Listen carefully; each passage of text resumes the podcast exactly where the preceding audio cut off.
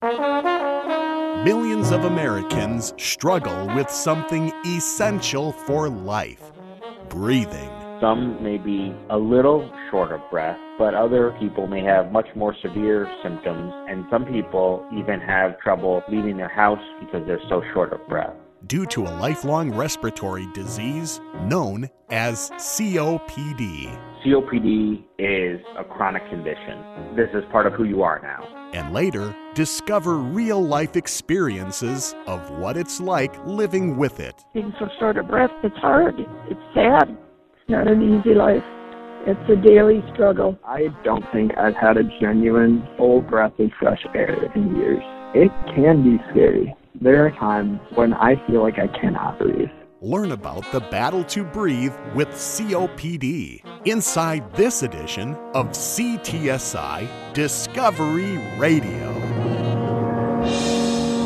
Welcome to CTSI Discovery Radio. I'm your host, Brian Belmer. CTSI Discovery Radio is brought to you by the Clinical and Translational Science Institute of Southeast Wisconsin. The CTSI is a consortium of researchers, doctors, scientists, and others representing eight institutions, including the Medical College of Wisconsin, Milwaukee School of Engineering, Marquette University, the University of Wisconsin Milwaukee, Children's Wisconsin, Froedtert Hospital, Versiti, Blood Center of Wisconsin, and the Zablocki VA Medical Center. The CTSI works collaboratively across all of our member institutions. Our mission is advancing health through research and discovery. Breathing. It's essential to sustain life, yet it's something most of us take for granted in life. But for millions of Americans diagnosed with COPD, they can't take breathing for granted because for them, breathing is a challenge and sometimes nearly impossible. What is COPD and why does it cause difficulty breathing for so many people in our country and in our community?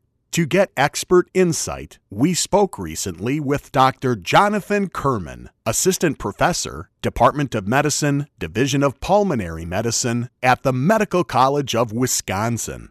Dr. Kurman begins by telling us that COPD is an acronym for Chronic Obstructive Pulmonary Disease. And he gives us a quick description of what COPD is. COPD is a condition that affects the airways within the lungs so that airflow is disrupted during normal breathing. This results in shortness of breath with activities so that folks are limited in how much they can do. What are its known causes? Dr. Kurman says there's one major cause. Smoking is by far the most common cause of COPD, especially in this country. But there are others, including environmental causes. Exposure to a lot of secondhand smoke COPD is a global problem, but in areas that are more advanced and have more industrial exposures, COPD does tend to occur at a higher prevalence. And there are genetic causes, one in particular. Something called alpha 1 antitrypsin deficiency, and that can result in COPD in folks who have never smoked.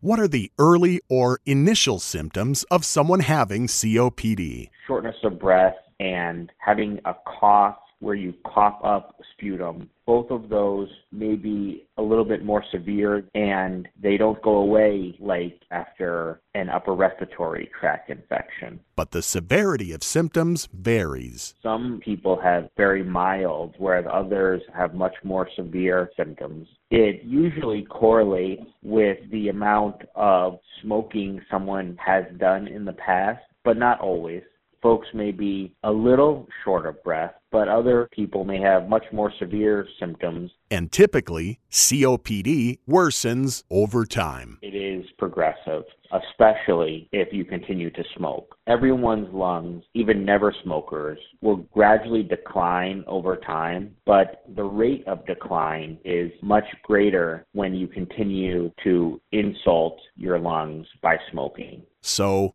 quit smoking. Absolutely. Quit smoking. And if you think it's too late to quit smoking, Dr. Kurman has news for you. Even if you have smoked for a long time, there is still a benefit to quitting because once you quit, regardless of how long you've smoked, the rate of decline in your lung function will rapidly approach that of someone who has never smoked.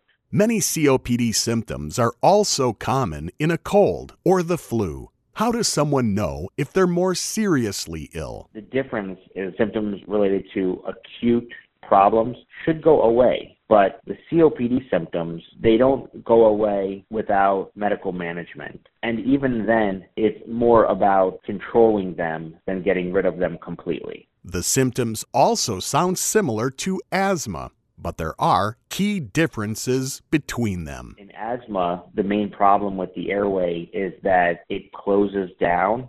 With COPD, it's destruction of the air sacs within the lungs. That's in the case of emphysema, one of the two types of COPD, or an overproduction of mucus characteristic of chronic bronchitis. Next, we asked Dr. Kurman how COPD is typically diagnosed. He says once a patient shows symptoms, there are two routes to diagnose it. We typically do breathing tests.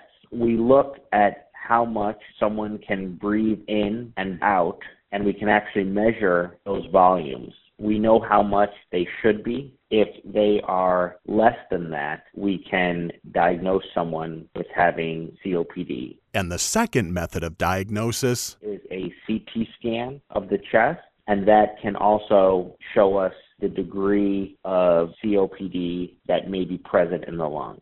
But while these processes sound relatively simple, Dr. Kurman says a diagnosis can take considerable time. It's variable. Some folks are not properly diagnosed for a long time. And the other thing that we see is people being treated for presumed COPD, but without undergoing the appropriate diagnostic evaluation to confirm that that is in fact the problem. At what age or stage of life is a patient typically diagnosed with COPD? Most folks are probably diagnosed in their 50s, maybe early 60s. But this too is variable. If you smoked three packs a day and you started as a teenager, then by your late 40s, you may already have 100 pack years of smoking history. Whereas somebody who smokes less and started a bit later, those folks may not be diagnosed until later in life. How is COPD treated? Dr. Kurman tells us there are medications. The pillars of COPD treatment are inhaled medications, specifically bronchodilators. They are medications you take that open up your airways and improve airflow. Newer medications you only have to take once a day, so they're very convenient. Beyond inhalers, there's pulmonary rehabilitation therapy. And that's a supervised exercise program that also focuses on different breathing techniques that can help alleviate the sensation of being short of breath and then supplemental oxygen when folks qualify for that. And there are surgical procedures in the most severe cases. Historically, for folks still symptomatic despite treatment with inhaled medication and oxygen and pulmonary rehabilitation, their only options were major surgical interventions such as lung volume reduction surgery or lung transplantation. But Dr. Kurman's excited about advancements in airway valve therapy, bridging the gap between traditional COPD treatments and risky surgical interventions. Now there's endobronchial valves. tiny valves that go in the airways of the part of the lung most destroyed by the COPD. They block airflow. That lobe deflates and it takes pressure off the lobes next to it. In doing so, you can breathe much more effectively. Which in turn means you feel much less short of breath, you can walk further, and you have a better quality of life. It is revolutionizing COPD management because we're giving folks a great new option that is low risk reversible, and highly effective. The procedure to receive endobronchial valves is equally efficient. They come in, they have a procedure done that takes about half an hour. There's no cutting whatsoever. It's all done with a little tiny camera through your mouth while you're asleep. We watch them in the hospital for a couple days afterwards, and then they go home. And when they go home, their breathing, their life is restored. They have no restrictions. My patients have been able to walk up a flight of stairs, walk to the end of the driveway to get the mail, go to the grocery store and get all their groceries when they wouldn't have dreamt of doing this before. And so it's those kinds of gains that are realistic with this type of procedure. Dr. Kurman says there's nothing like giving patients their breathing back after it's taken by this breathtaking disease. It is a great feeling the folks come back to see me and they want to give you a hug. Not everyone responds perfectly, but the vast majority of folks do. And it's really able to change their entire life because they can breathe again. There's other lifestyle changes that can improve quality of life for COPD patients as well. Aerobic exercise and cardiovascular fitness. Don't use shortness of breath as an excuse to be a couch potato and following a proper diet. Those are all key to having the best respiratory status possible. Considering the current pandemic, how vulnerable are COPD patients for contracting COVID 19? Anyone that has underlying lung compromise is going to be at increased risk for not only acquiring the virus, but having it impact them more severely. So, folks with COPD definitely need to be careful and getting the vaccination if possible. And Dr. Kurman's seen the impact COVID has on COPD patients firsthand. I have taken care of folks in our intensive care unit who have COPD and COVID 19 infection. It is a challenging situation. Unfortunately, some folks have died from it. Thankfully, some have managed to recover as well. In addition to the COVID vaccine, does he recommend COPD patients get other vaccines too? Absolutely. Preventative care is essential when you have underlying health problems like COPD. And so I would absolutely recommend that everyone with this condition receive regular vaccinations as recommended by their doctor. Dr. Kurman assures us there's been and continues to be lots of research focusing on COPD. There are millions of people in the U.S. with COPD, many of whom remain symptomatic. And so there's tremendous efforts to try to develop better therapies so that folks can have a better life. And he shares how the Medical College of Wisconsin is part of that research enterprise. Experience matters, and we're the highest volume center in the state when it comes to endobronchial valves. We're also one of 10 centers in the country in an FDA mandated post approval study of valves so that we can collect good long term data folks who come to MCW will have the opportunity to participate in that. So it's a nice way of giving back to future generations who may have this problem. All in the hopes of bringing a breath of fresh air for future COPD patients. I think this is a wonderful time to be a lung doctor because we've been treating COPD the same way for so long. Although we were able to help some people, we weren't able to help everyone. And now with these new trials, we're really making a larger impact on people's lives and coming in the near future,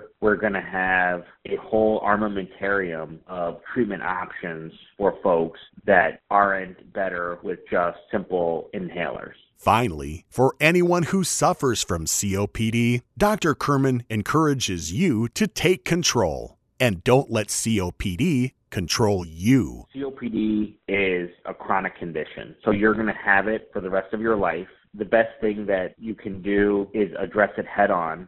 I would encourage patients to be proactive, don't give up, and educate yourself because this is part of who you are now.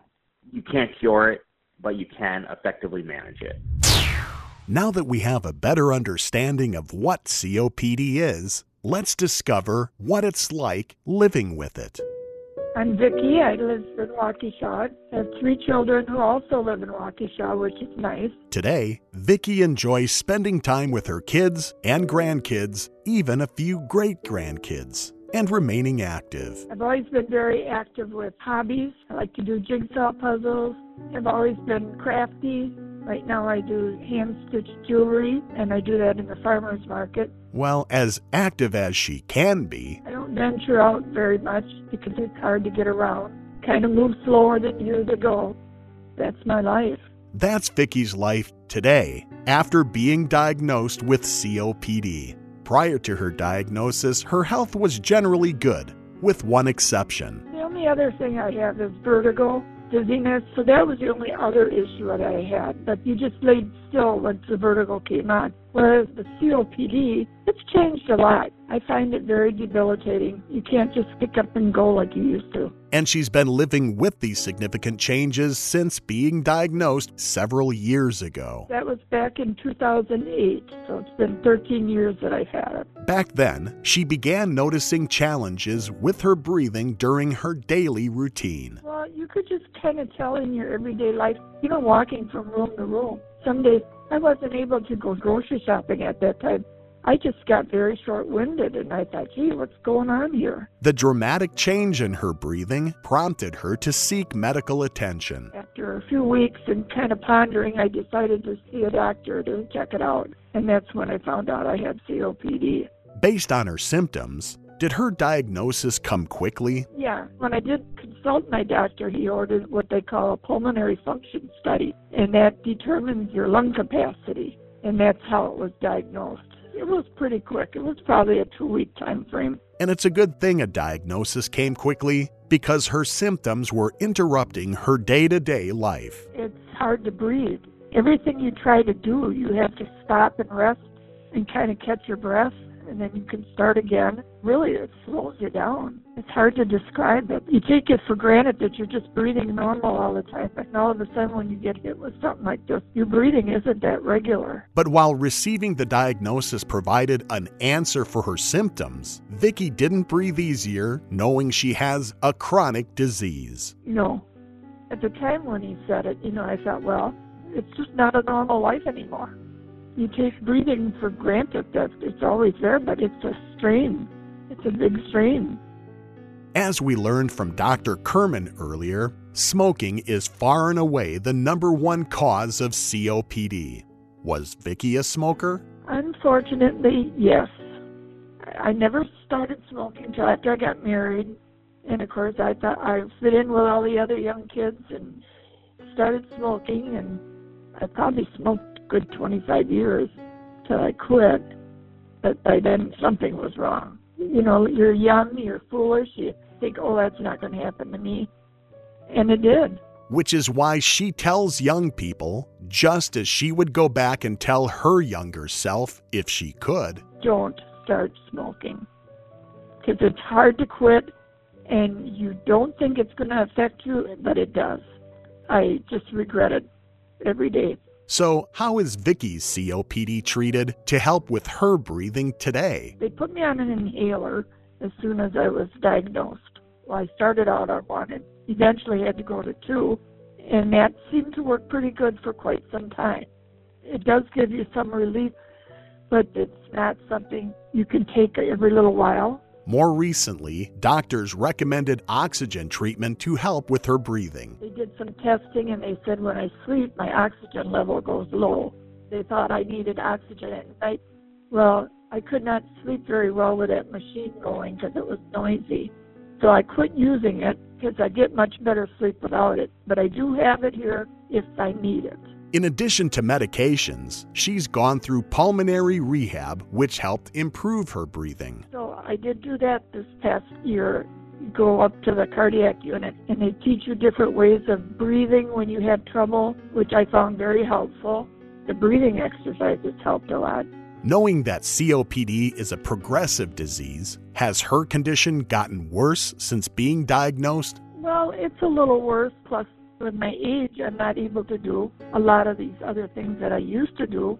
You have to take each day as it comes because sometimes, too, the weather has a lot to do with my breathing. So on a nice day, I don't have as much trouble compared to like a hot, humid day like that. Have doctors told Vicky she can have a good quality of life despite her COPD? Yeah, nobody's ever told me any different. You know, they do encourage you to try to get outside and walk, but that's hard for me to do. In fact, it's hard for her to walk any relative distance, outdoors or indoors. I just get too short of breath. I don't walk very far. Even in the house, some days I can go from one end to the other, no problems, and other days I have to stop and rest and then move on. With the COVID 19 pandemic, having a respiratory disease like COPD makes Vicky particularly vulnerable.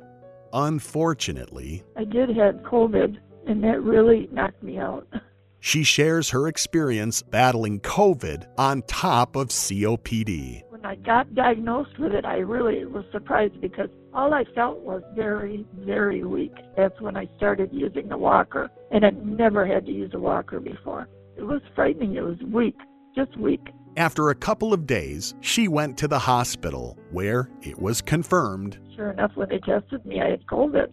And I was in the hospital then for three days because they couldn't get my oxygen level to stay where it should be. But it was when I got out that it was such a hard time. That took me over a month and a half before I could get back to being pretty normal.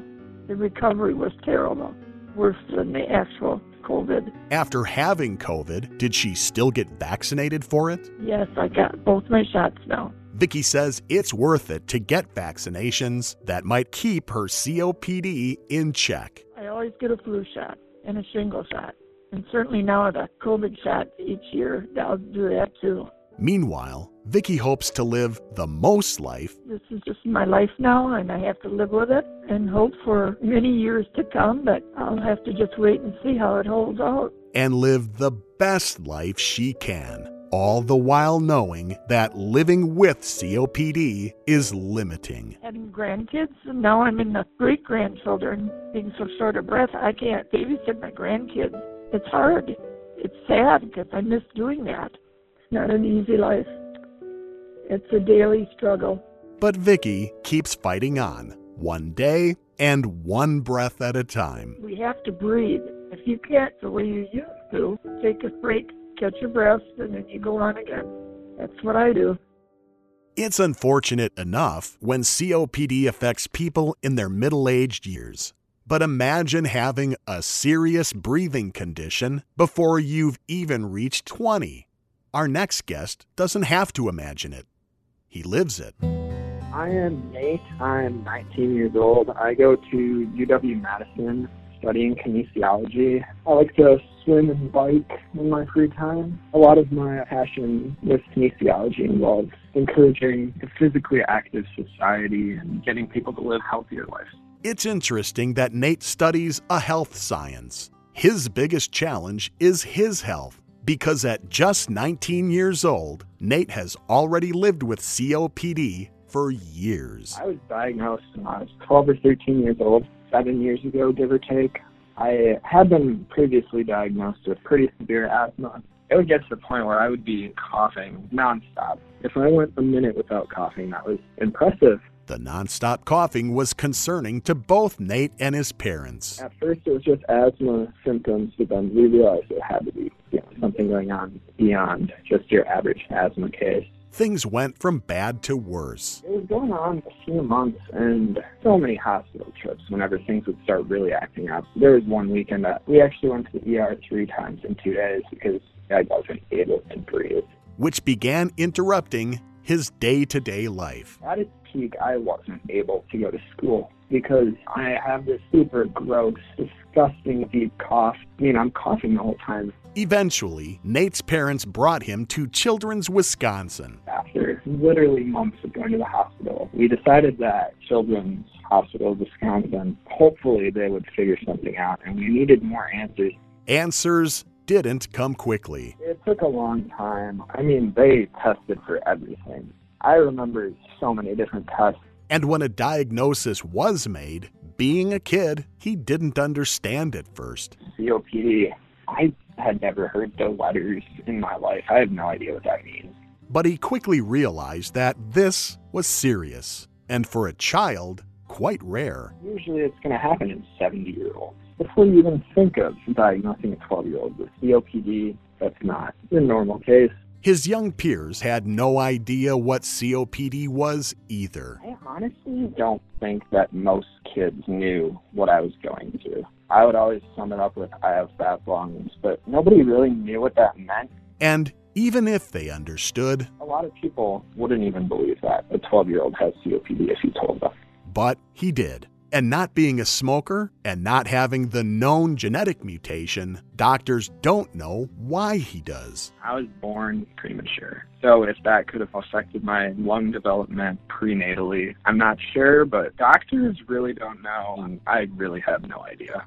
Today, Nate says his COPD treatments are pretty effective. So I take Trelegy. It's a daily COPD medication that I take every morning. Beyond that, I have a rescue inhaler when I am having issues. I also take Duoneb breathing treatments. And whereas physical activity may be difficult or even impossible for older COPD patients, youth is on Nate's side. Through all of high school, I swam competitively. I ran track and cross country in the past. Just being physically active, I've been able to expand my lung capacity so that even if my lungs aren't functioning quite to the level that they should be, the capacity is growing, which definitely helps. However, COPD makes common illnesses like the flu more challenging. Last year, I was hospitalized five days with the flu, and it reacted with my lungs super complicated because when I get a cold, anything like that, there are definitely a lot of complications that come with that. Fortunately, Nate has avoided contracting the COVID 19 virus. I definitely am